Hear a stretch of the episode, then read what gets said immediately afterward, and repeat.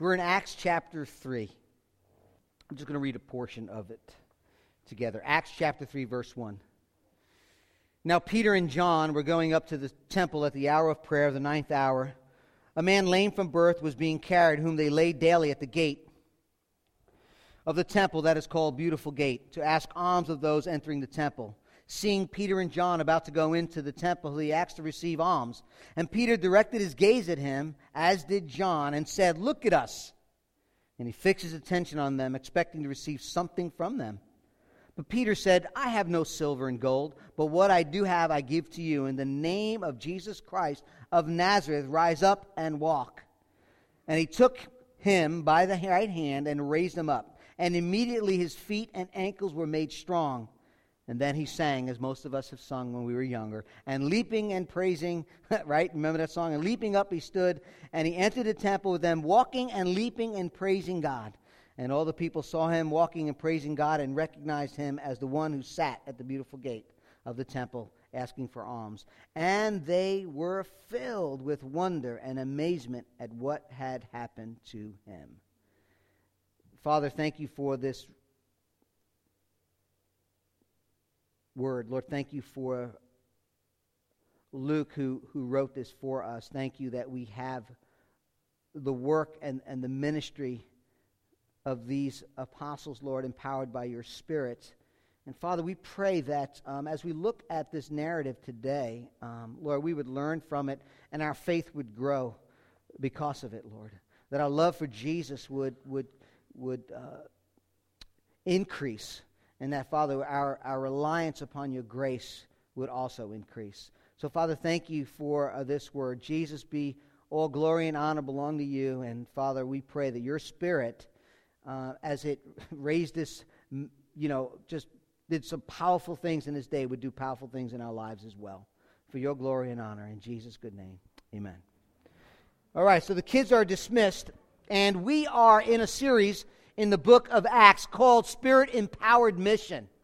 Um, it was written by Dr. Luke, as I said, and although he was not one of the 12 apostles, uh, he was someone who carefully researched, investigated, interviewed witnesses, and wrote down what took place in the life, death, well, the life, the ministry, the death, and resurrection of Jesus Christ, so that we today, including in his day, would have an accurate account an orderly narrative of all, or at least a lot of what Jesus did, all being guided by the Holy Spirit.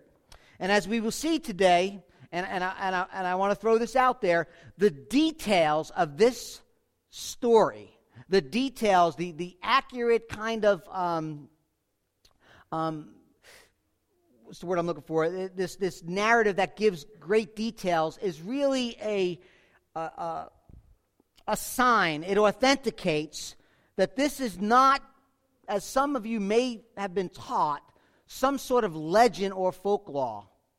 They did not write legends and folklores in that day with such precise detail that you will see in Acts chapter 3. Anyone in that day would have known that what Luke was writing was an eyewitness account of what took place. Just like he did in the gospel according to Luke, when he talked about all that Jesus began to do and what he taught in that day, all his ministry and his life and, and his death and his resurrection, him being, uh, you know, speaking to those eyewitness people who saw that, he is now giving us an eyewitness account with details about what Jesus continues to do as the Spirit of God empowers his followers, the church.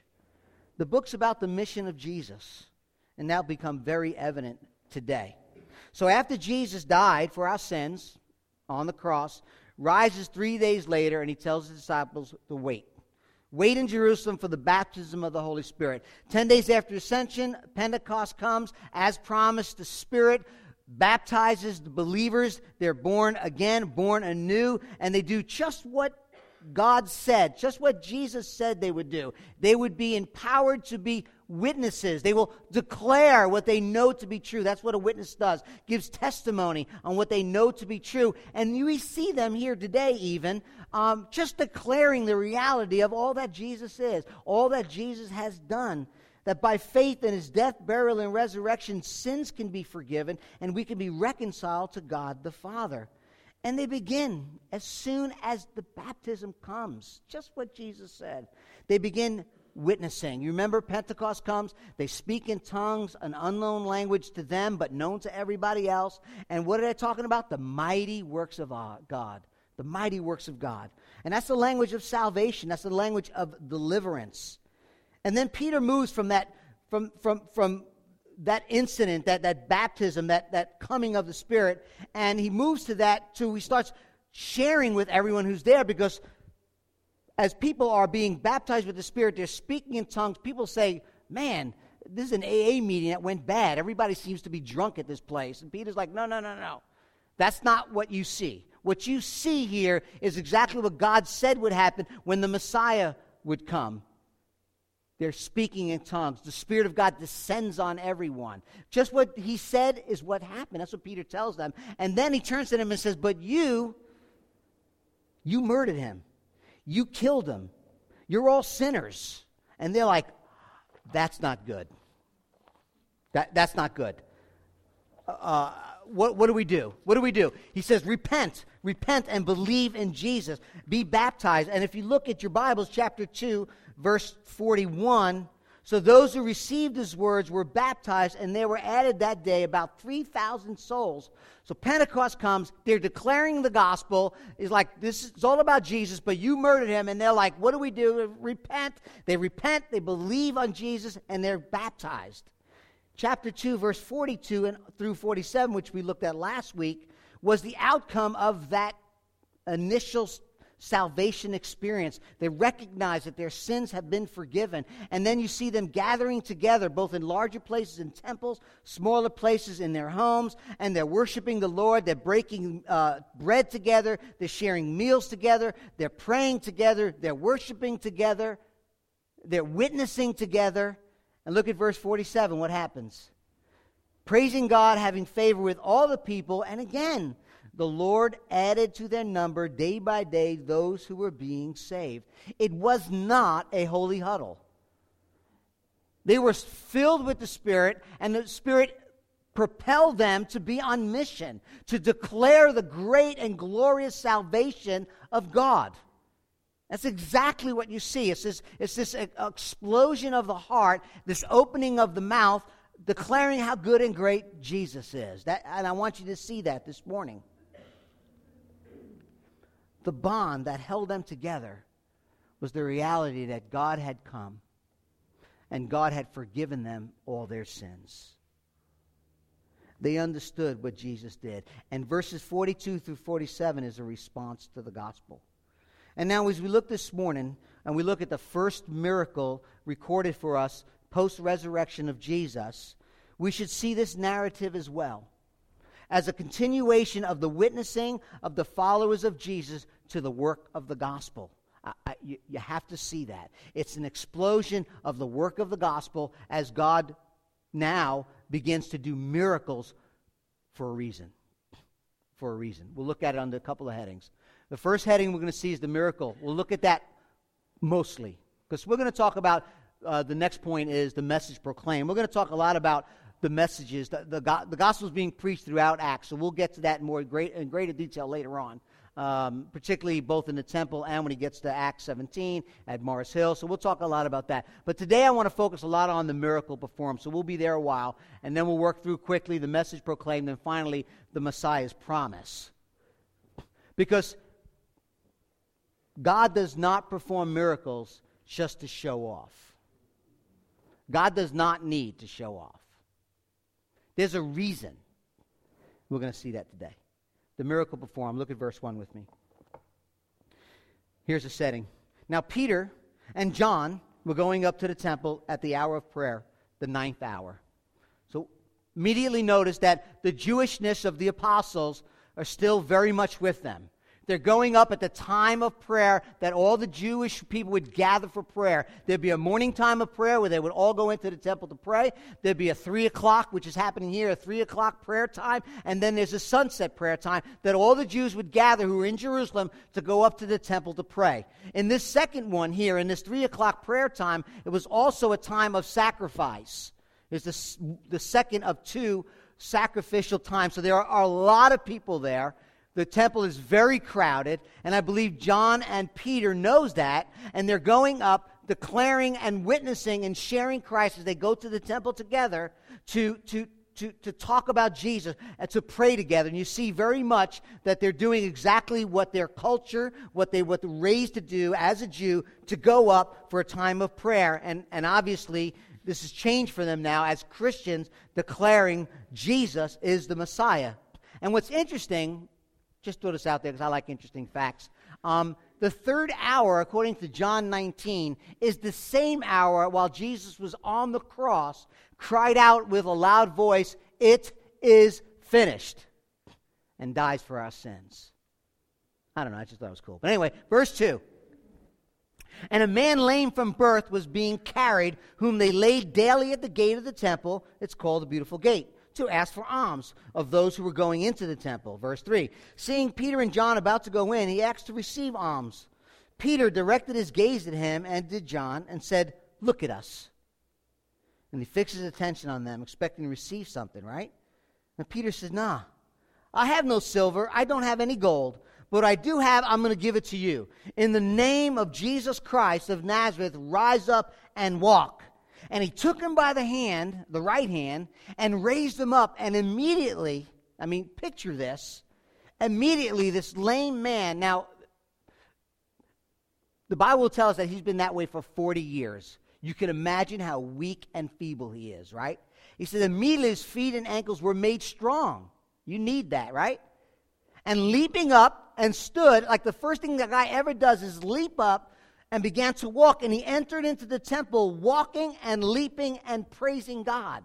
Like he's never walked before. He saw everybody else walking around and leaping and praising God, but not him.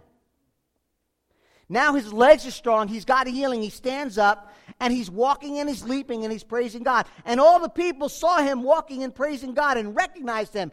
I know that dude. That's the guy by the gate. And, everyone, he says, was filled with wonder and amazement of what had happened to him. The man was crippled. Acts chapter 4, we'll get to next week, uh, says he was 40 years old, as I said.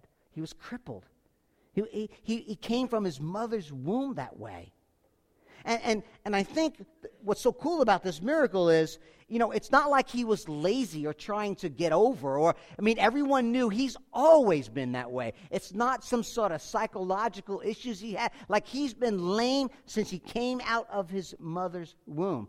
And why he was there is because the Jewish people were taught, the rabbis taught them, one of the pillars of their faith was to give generosity, to give generously to people to, to, to, to care about others, to show kindness, to give aid to those who were un, you know, less fortunate. So a lot of the people in this condition would sit outside the temple knowing that if you're on your way to the temple to serve God, to, to worship God, to sacrifice, to pray, as you're, what are you thinking about? Hopefully you're thinking about what you're getting ready to do. And seeing someone there poor, seeing someone there broken, seeing someone there crippled, hopefully you would want to, to serve God that way, and by caring for the poor, by caring for those who are less fortunate.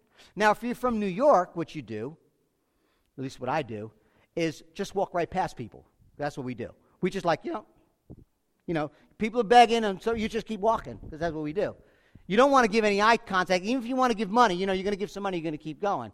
But not here. Peter and John look directly at him. Hey, man, look at me. Look at me. I don't think many people used to look at him.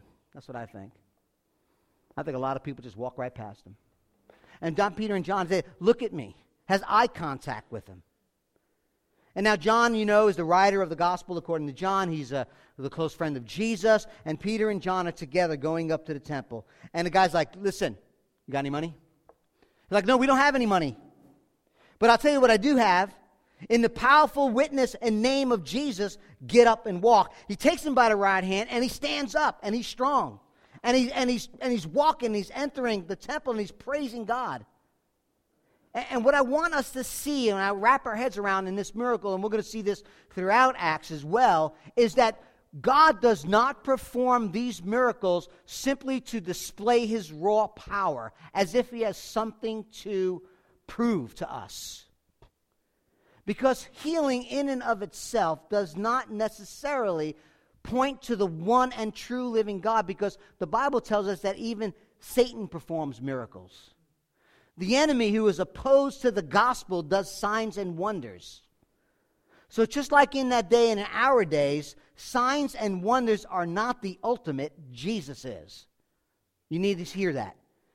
Signs and wonders are not the ultimate, Jesus is. And first thing I want us to notice is the very thing that this crippled man wanted, he didn't get. He was looking for money. He was poor. He was hungry. He was destitute. He was, you know, he got no help from anyone. He wanted money, but didn't get it. As the Italians say, you know, he got un gats. He's got nothing. He got no money from them. Why? Simply because they had no money? I think it's because what he was asking for wasn't what he really needed. What he was asking for wasn't what he really needed. Jesus does that often. We think we know what we need. We don't always know, do we? God knows what we need. And Jesus does that a lot. In fact, in Luke chapter 5, if you know the story, a bunch of friends find out that Jesus is in his house and they go to the front door. They can't get in. So they climb up. There's a staircase going in those, hole, uh, in those homes back in the day of Palestine, and they start ripping up the tiles. Remember the story? And they, and they, they got this guy in a mat who's been who's paralyzed, who's, who's crippled like this man. And, and they lower him down in the middle of this crowd. I mean, you can see the dust flying. Everybody's like, what the? You know, and the roof opens up, and down the mat, the friends are just bringing him down. And Jesus looks at him and says, your sins are forgiven. Now, I don't know if the man wanted to say, um, maybe you're missing something here. I'm on a mat, I can't walk, and you're telling me my, my sins are forgiven. That's not really what I'm here for, just in case you're wondering. But Jesus looks at the heart of this man and realized that what this man needs is not first and foremost to walk, but to have his sins forgiven. And if you know the rest of the story, it goes that, that the scribes and the Pharisees said, Who is this man that he says your sins are forgiven? Only God can forgive sins. They're right. Clear, clear indication of the deity of Jesus Christ. And Jesus says, Listen, what's easier? Sins are forgiven or take up your mat and walk? But so that you know that I have authority, so that the Son of Man has authority on earth to forgive sins, get up, young man. Take up your mat and walk. You know what the man did? He immediately rose up, picked up his mat and that he'd been lying on, went home praising and glorifying God. Sounds like our story. All Luke tells us that after he got up, just about leaping and praising God, it says, and amazement seized them all. And they glorified God and were filled with awe. S- same thing happened. Sounds like a lot like our story. There's another story, Luke chapter 8. See, Luke's tying this in. Remember, he wrote Luke and Acts. Do you remember the woman who had a bleeding disorder? 12 years. Mark tells us she spent every dime she had. She, had. she was broke, like the man in our story. She had no money. For 12 years, this woman could not stop bleeding. Now, it's bad enough to be a woman in that culture, but to be a woman with a bleeding disorder was a lot worse. A lot worse. Humiliated, rejected, kicked to the side. And, and they would tell her, if you know anything about that story, they would tell her there are several ways, things that you could do. You could, you could try these different formulas. I mean, one of them is, is you know, um, carry the ashes of an ostrich egg in a linen bag in the summer and put it in a, in a cotton bag in the winter, and you'll be healed of your blood flow. There's some crazy, superstitious things that they tried to do to help her. But the law of Moses is pretty clear. She was un- unclean. She was ceremonially unclean. She was perpetually unclean. Everything she touched became unclean. She was ostracized. She was kicked out of the temple. She was kicked out of the community. She had no human contact at all. She couldn't get into the synagogue. She couldn't get in to worship. So what does she do? She sneaks up and touches Jesus' garment. And what happened? She's healed. Did she just leave? Nope. Jesus turned around and said, Who touched me? I think you knew. And they're like, Are you kidding, Lord? There's like 50,000 people here. Everyone's touching you. No, no, no. Someone touched me, the power went out. She came for healing, and what does Jesus do? Jesus confronts her, confronts her superstitiousness, her, her, her, her, her, her uh, ways of going about healing, and he says to her, if you know the story, daughter, your faith has made you well. Go in peace. In other words, it was me. If she had touched Jesus and left, she would have said, "Oh, oh you know, I tried several different things. This, this, this one, fi- this one thing finally worked." And Jesus, like, no, no, no, no. You're going to go public, and you're going to see who I am, because what you need is not primarily the blood flow to stop. What you need is for me to call you daughter. It's for me to be in a relationship with you. That's most important. This is not just another superstitious remedy that worked. My daughter your faith in me has given you healing. Jesus speaks to her and tells her, Don't just come to me to get your immediate and obvious needs met. I could do that, but come to me for a transforming relationship with me. That's what Jesus tells her. And he, Jesus, gives her so much more than what she expected, so much more than what she wanted. Jesus, I, I, need to be healed. I need to walk. And Jesus says, Your sins are forgiven. I need the blood flow to stop. He says, Daughter, your faith has made you well. Go in peace. Acts chapter 3, our story. It says that after Peter said, I don't have money for you, but what I have, in the name of Jesus, rise up and walk. I know you think you need money, but what you really need is me, is Jesus. I know that you've been suffering since you were born. I know that you've been poor all your life, but once, most important thing you need is to have your sins forgiven. In the name of Jesus of Nazareth, the one who was born, the one who ministered, the one who was crucified, the one who rose from the grave. Now, when the Bible says in the name of Jesus, it's not hocus pocus. It's not this kind of, um, you know, formula Uh, that, you know, in the name, anybody could just say, in the name of Jesus. No, it points to his personhood, it points to his power, it points to his authority. It's Jesus of Nazareth, the one you crucified, the one who rose from the grave. He is the object of our faith. It's not just faith, it's faith in Jesus. And in a very real sense, what Peter is doing here is extending the ministry, the healing ministry of Jesus to this man. And after his feet and his ankles were made strong, he got up leaping. And notice what he did? He went into the temple, walking and leaping and praising God, like the woman who was ostracized from the temple and now could go back in because the bleeding disorder had stopped. This man who was ostracized from the temple could now leap and jump into the place of worship. He doesn't have any blemishes anymore. He can go in leaping and praising God. Let me tell you, some of you are suffering now, some of you have suffered in the past, and some of you are entering the suffering you don't even know. But I will tell you something, and I say this carefully, gently, but I love you. One ounce of sin is a million times worse than 10,000 times of suffering. Because sin blocks our relationship with our God. Sin keeps us out from the kingdom of God. Sin keeps us in and away from eternal life with Jesus into eternal torment in hell. What we all need more than anything is forgiveness of our sins. I'm not trying to make light of suffering. Please hear me. Been down some roads as well. But what the greatest need that you and I have is the forgiveness of our sins. Verse 9 that all the people saw him walking and praising God. It wasn't simply that he was just like, wow, we know that guy. He looks really happy. look, how, look how happy he is. He sat near the core of the gates in the, outside the area, and now he's inside. Now he's worshiping. He was lame and blemished, blemished but now he has received healing. And, and, and this, this time, not only had physical healing. It's not just that he was healed and that he could walk, but he had found spiritual acceptance as well. He was now entering into the temple of worship with everybody else. For the first time, he was allowed into the temple. Now he's on the inside testifying and witnessing to the work in the person of Jesus. Now, I don't want you to miss this.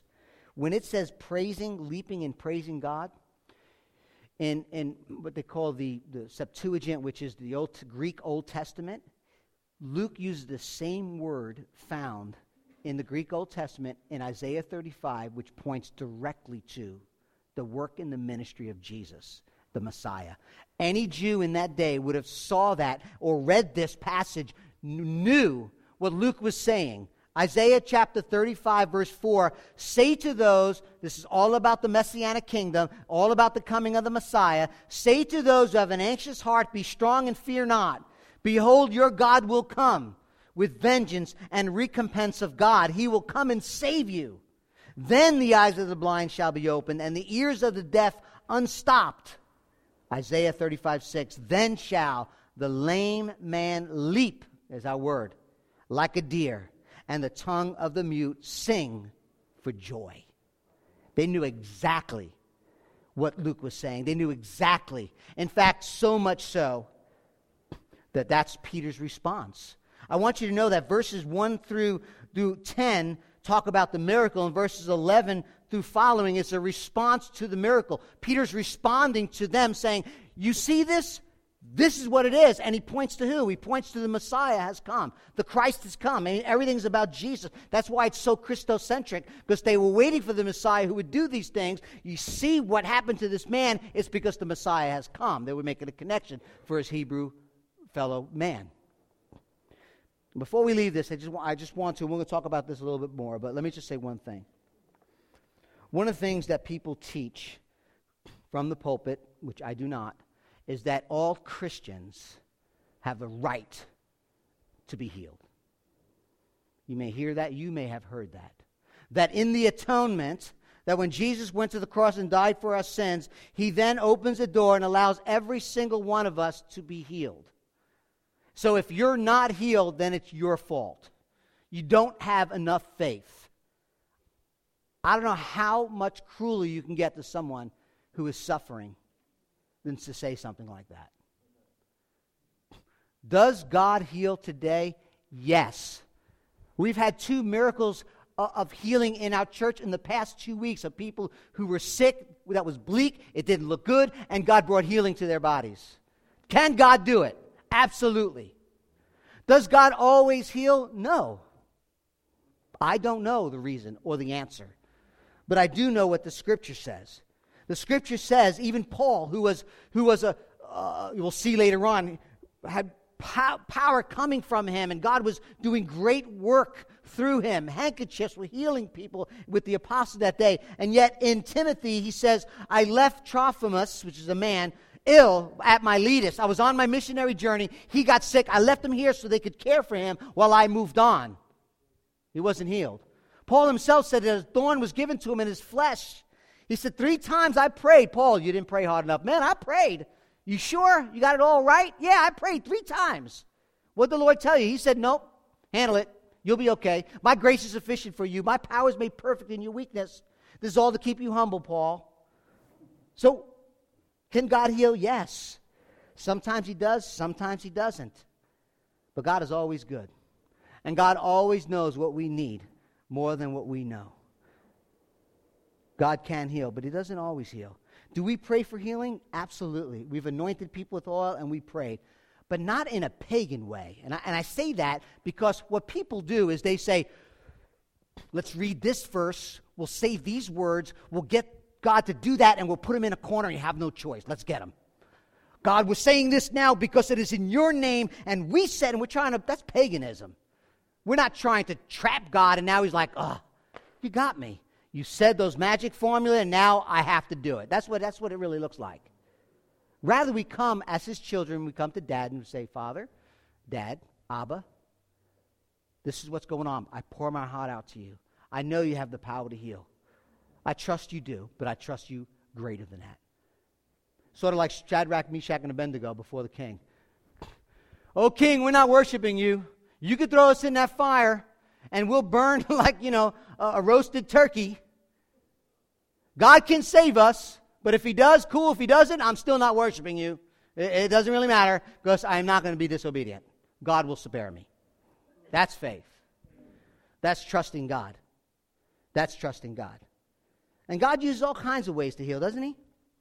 Doctors, nurses, shelters, health aides, therapists, it goes on and on. I say that, and I say that carefully, but I say that, I mean that. Because the doctor who's serving, the nurses who are serving, the people who are helping you woke up and breathed God's air. That's His. They woke up this morning because God said so. All of it's grace. Amen? All of it's grace. Getting through school, learning, you know, all of it's grace. It's all by God's grace.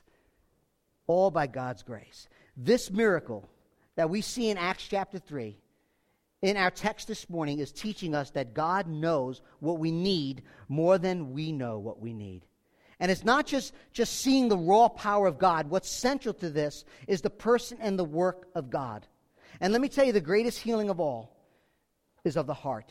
The fact that we can be reconciled to God, where we're at a place of utter desperation, crippled in a sense spiritually, can't reach God no matter what we do. We're in total despair. There's nothing we can do. We're totally dependent upon Him. And then He reaches down by grace and reconciles us through the work of His Son, the Lord Jesus Christ. That's the greatest miracle. That is the greatest, I should say, work of God in our lives that we need more than anything. Okay? So let's, let's keep that in mind as we look at miracles. It's pointing to something, it's pointing to Jesus. And you'll see the message here. If I could sum it up, verse 11 and 12, we see what's going on. He clung to Peter and John. All the people were astounded, ran up to him in, in the portico of Solomon's. And Peter saw it. He addressed the people. He said, Men of Israel, why do you wonder at this? Why do you stare at us? Stop looking at me. As though by our own power and piety we have made him walk. In other words, Peter's like, look, I'm no witch doctor. This is not about magic, so don't stare at me anymore because it's not about me. And, and, you know, think about it for a minute. There's not a whole lot of health care, and I'm not trying to be political.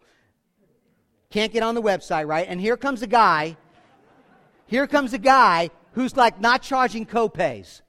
There's no hospital, you know, he's healing people. Well, people are going to get pretty excited. Hey, you know, I got this going on. Hey, let's, bring, you know, eh, you can understand why people are kind of in a frenzy, like, yo, people getting healed around here, it's free. Let's go. You know what I mean? So it's understandable.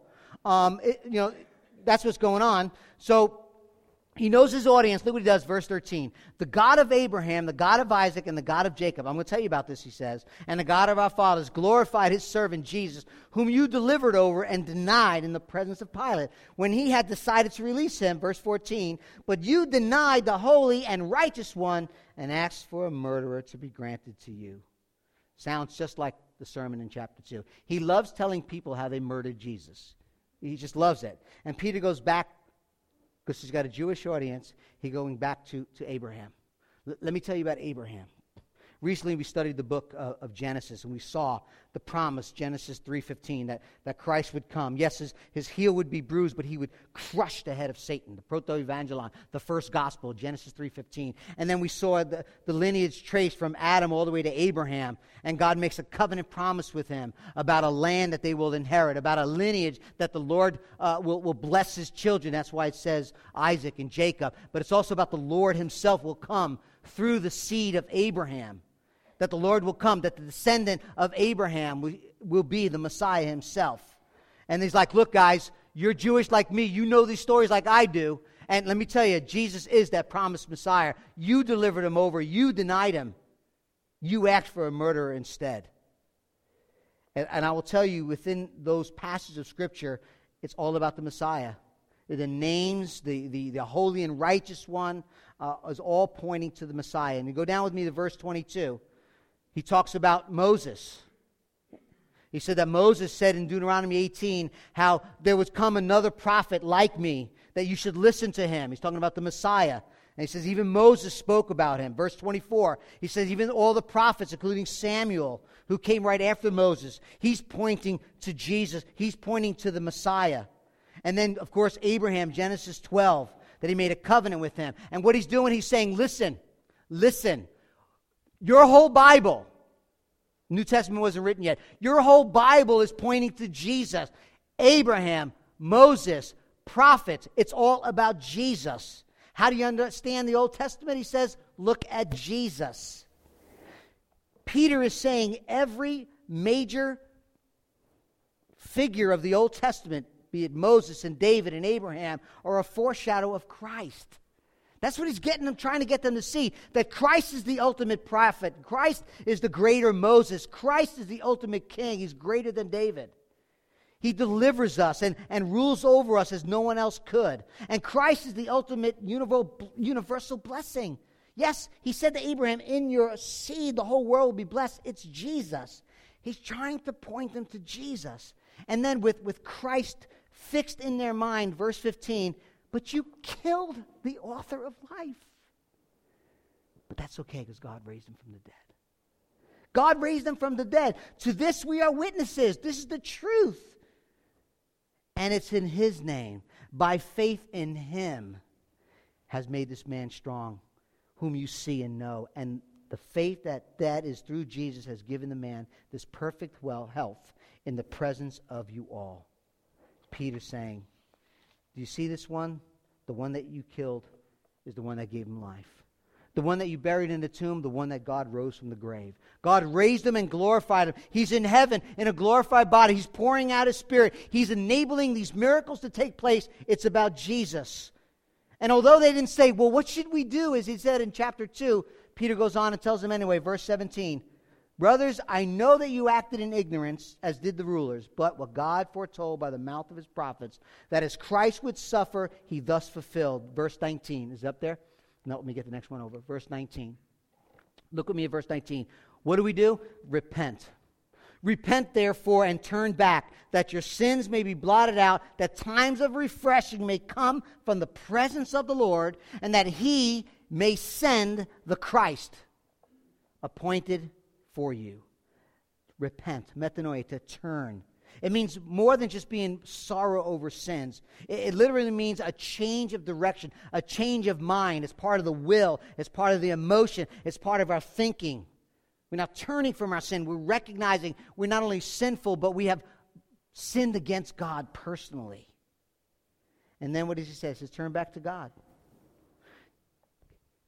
In the Jewish mind, when, when Peter says to them, repent, turn, and turn to God, and look what he says, so that what? Times of refreshing may come. Well, first he says that your sins may be blotted out. You see that? That's a very interesting word. The word blotted out means to be wiped away.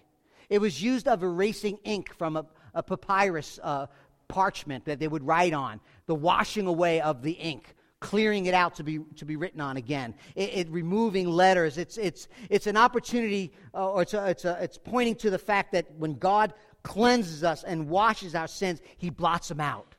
They're gone. You know what I mean? It's invisible ink. They're blotted out, they're washed out, they're no longer there. He no longer holds them against you. So repent so that your sins may be blotted out and refreshing, times of refreshing. That's a great word. Underline that in your Bible. It talks about being relieved, it talks about re energizing. It's a refreshing of the conscience. It's a cleansing of our minds. It's a, it's a, it's a freedom. There's joy in repentance, folks. Repentance is not something that we should run from, it's a gift we should run to. Because our sins are blotted out. There's refreshing to be had. You know, sometimes we feel bad because we do bad I was talking with a brother the other day, you know, talking about guilt. He's like, well, you know, they're really feeling bad about it, but they really, you know, it wasn't right. Like, yeah, feel the weight of that. That's okay. And then feel the weight of it lifted. Sins blotted out. Refreshing of the Lord. Repentance is good, it's healthy, it's necessary. There's joy in it. And thirdly, look what he says. Not only is there blotting out of our sins, not only is there refreshing of our souls, but third and our final point is verse 20. You could turn there with me. That times of refreshing may come from the presence of the Lord, and that he may what? Send the Christ appointed for you, whom heaven must receive until when? The time of restoring all the things about which God spoke by the mouth of his holy prophets long ago. There it is, folks. The miracle is pointing forward to the day The miracle is pointing forward to the day of total restoration. To restore means to, to restore something from uh, back to an earlier condition. It's about renewal and regeneration. And what he's saying is it's not just us that are being renewed, it's the whole cosmos that will be renewed. Miracles are never just a naked display of power. As if the goal of the miracle is to look and go, wow, look at that. I mean, the apostles could have said, hey, watch me fly around the room a little bit. Or watch me pick up these boulders and look, wow, that was great. That wasn't the point. That's not the point of the miracle. Have you ever noticed that miracles, if you read the New Testament, the majority of the miracles that happen in the New Testament have to do with suffering and, and, and brokenness and dealing with problems and troubles? Why? Because the miracle's pointing to something. God did not invent suffering. God did not invent blindness, disease, and being lame from birth, or create a world filled with death. Just read Genesis 1 and 2. There was shalom, there was peace, there was beauty, there was no suffering, no poverty, no one crippled from birth. Suffering came into existence because we turned from God. It was then that hunger became a problem. Everything fell apart. Sickness and disease and death became a reality. And what these miracles are pointing to, or it's telling us that God did not create a world like that, and that miracles point to a day when there will be a complete restoration. It's glimpse of what God is going to do when he finally comes back and restores all things. We think of miracles as this interruption of the, of the natural order that God steps in and interrupts natural, uh, you know, uh, uh order. Um, He's just like he breaks in and, and he interrupts this natural order. But if you look at the miracles, many of them point to the restoration of the natural order. When Jesus raised the dead or healed a person who was crippled from birth, healed the blind man, he was restoring the natural order, the way things were supposed to be when he restores the whole world. The miracles of God point to the fact that God is an enemy of suffering and he will do something about it in the end. Many of you know my good friend David Chowenhill, who was blind. And when he got sick and he was dying, we talked a lot about the reality that when he passes away from the world, from this world, when he opens his eyes for the first time, he's going to see Jesus. And we talked about that. We cried about that. We rejoiced about that. So, as Christians, we have this ultimate hope. And therefore, we're not only concerned about spiritual well being, which is our primary thing, but we care about touching people's lives, helping them in their poverty, helping them in their sickness, helping them when they need help, helping them when they can't do things on their own. Because we do it not just to do it. We don't do it to feel good. We don't do it because it's the right thing. The primary reason we do it is because that's the way it's going to be. That's the hope we have because of Jesus. He will give sight to the blind, He will give uh, abilities to walk to the lame, He will end hunger and poverty and disease. We know that for sure. So we can go out and do those things touching lives, loving people, serving people, generous to people, caring for people. We could go out and do those things with the hope that someday that's going to be a reality.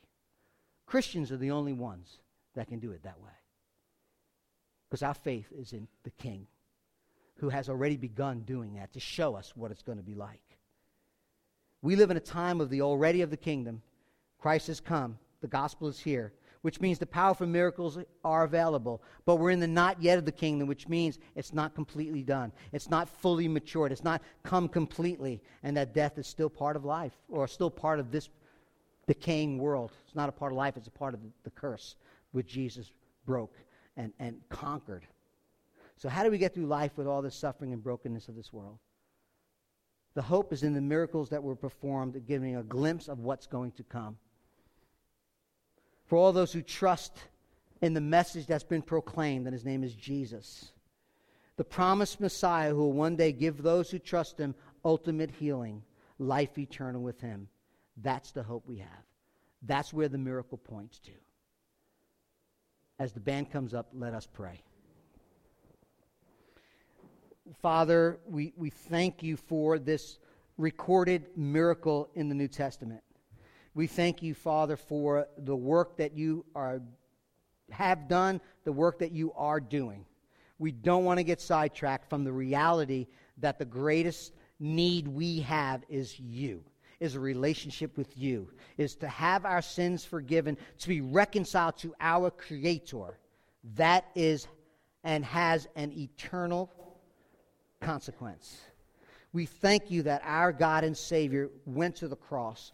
So to, to, to meet us, or to, to allow us, I should say, to have our sins forgiven, the greatest need was cared for and done for us on the cross of Calvary. So, Father, we want to rejoice in that. We want to look for ways that we can relieve suffering and pain and, and, and, heartache and destruction and brokenness in this world, knowing, Father, that you will one day restore all things. It won't be until Jesus returns. We understand that. But help us, Lord, to declare the gospel with our words and witness about Jesus, but also our deeds that we may serve people like Jesus too. So, Father, we love you. Let us respond right now with singing with our whole heart for your glory, your honor, and the hope we have in you. In Jesus' good name, amen.